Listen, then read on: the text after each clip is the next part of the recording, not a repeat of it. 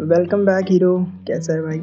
आज हम बात करने वाले हैं फर्गिवनेस के बारे में। तो किसी को माफ़ करना क्या होता है? मेरे ओपिनियन में किसी को माफ़ करना होता है कि भले ही सामने वाले ने कुछ गलत काम किया है मतलब उसने रूल्स तोड़े या अपनी बाउंड्रीज क्रॉस करी है बट मैं उसकी सिचुएशन समझ सकता हूँ। अच्छा तो सपोज़ करते हैं कि किसी ने मेरे साथ कुछ बहुत ही ज़्यादा बुरा कर दिया। मैं बोलूँगा भाई, अब मैं तेरे से से बात नहीं करूँगा। ओ एक तो आज के बाद मुझे अपनी शक्ल मत दिखेगी।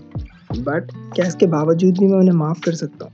हाँ मैं उन्हें माफ़ कर सकता हूँ अगर मुझे उनकी सिचुएशन समझ आ गई। पर मेरे लाइफ के कुछ रूल्स हैं कि अगर कोई मेरे साथ ऐसा करेगा तो मैं उससे कोई भी रिलेशन नहीं रखूँगा। मैं अपने रूल्स पे खड़ा हूँ, पर मैं उसे माफ़ कर सकता हूँ। मैं उसकी सिचुएशन समझ सकता हूँ।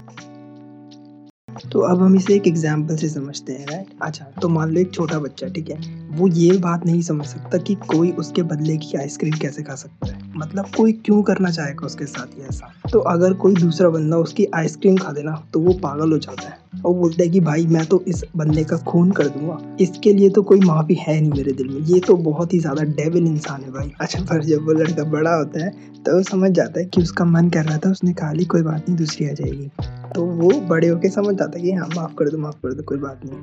ठीक है तो ये, यही एक बेसिक चीज़ है। जब तुम समझ पाओ ना, जब तुम अंडरस्टैंड कर पाओ सामने वाली की सिचुएशन तो तब हम उसे माफ़ कर सकते हैं राइट अब हर किसी इंसान के लिए ये चीज़ अलग होती है बट हमारी लाइफ में एक ना एक चीज़ ऐसी होती है, जो किसी भी कंडीशन पे हम माफ़ नहीं कर सकते।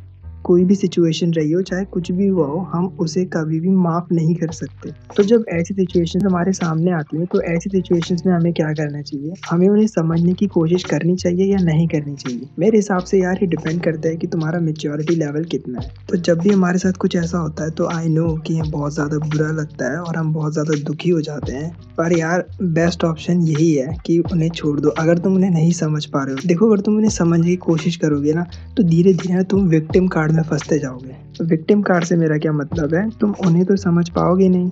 और फिर तुम बोलोगे कि यार, अरे, ये तो गलत है। मेरे साथ ही ऐसा होना था क्या? तो बेस्ट ऑप्शन यही है कि यार, उन्हें छोड़ दो। और इस बारे में बात करो लोगों से जिनको तुम सही में ट्रस्ट कर सकते हो। अच्छा जो हमने बात करी कि किसी को फर्गिव करने के लिए उसकी सिचुएशन हम समझ सकते हैं या नहीं, ये थोड़ा ज़रूरी हो जाता है। अब अगर हम किसी को माफ़ नहीं कर पा रहे हैं तो क्या हमें एक्ट करना चाहिए कि हम उसे माफ़ करें? मतलब जैसे बहुत बारी ऐसा होता है कि हमें नहीं पता होता कि फर्गिवनेस एक्चुअली में क्या है और हम बोलते हैं कि हाँ भाई, मैंने तुझे माफ़ कर दिया, चल। और फिर अब अगर तुमने उसे एक्चुअली में माफ़ नहीं करा है और तुम उसके साथ हैंग आउट कर रहे हो और उसके साथ घूम रहे हो और सब कुछ नॉर्मल है तो क्या होगा? ये, अब ये बात जो तुमने अपने दिल में दबार की है ना, वो धीरे धीरे बढ़ती जाएगी और एक दिन वो फटेगी। और जब वो फटेगी तो सब कुछ इलॉजिकल लगेगा। सामने वाला बंदा भी बोलेगा और तुम खुद भी सोचोगे कि यार ये एकदम से क्या हो गया? किस बात पे भड़क रहा है? तो एकदम से इतना सब कुछ क्यों हो गया? और उस टाइम तुम ही गलत प्रूव हो जाओगे। और सिर्फ़ सामने वाले की नज़रों में नहीं, खुद को भी बोलोगे, यार ये क्या हो गया? और फिर जो तुम्हारे साथ हो रहा होगा, वो भी तुम नहीं समझ पाओगे। ऐसी सिचुएशंस में द बेस्ट थिंग इज़ कि हैव योर बाउंड्रीज और दूसरे लोगों को भी बता दो कि भाई ये बाउंड्रीज हैं, ये क्रॉस नहीं कर सकते तुम।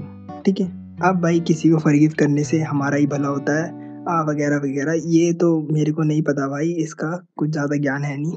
तो बस आज के लिए इतने। अगर तूने यहाँ तक सुना तो भाई तू हीरो है। और थैंक यू